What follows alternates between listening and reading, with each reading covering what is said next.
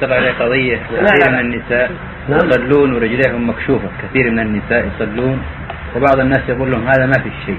على كل حال ورجليها يجب يعلموا بالمواعظ أن ستر الرجلين هذا جمهور العلم واجب. وان عوره مذهب بعض أهل العلم كابي حنيفه والجماعه يقولون إن الرجلين ليس من العورة.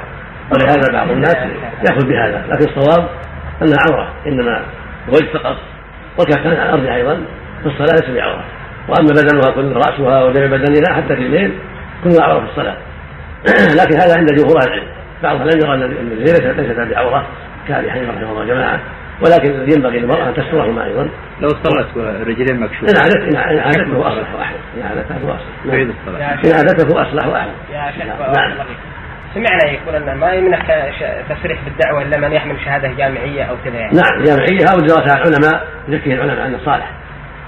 ولو ولو ولو ما مع شهاده جامعيه، إذا كان زكاه العلماء ولا يعرف يتكلم ويحسن الكلام ويوثق به إذا سئل وافتى لا بأس نعم.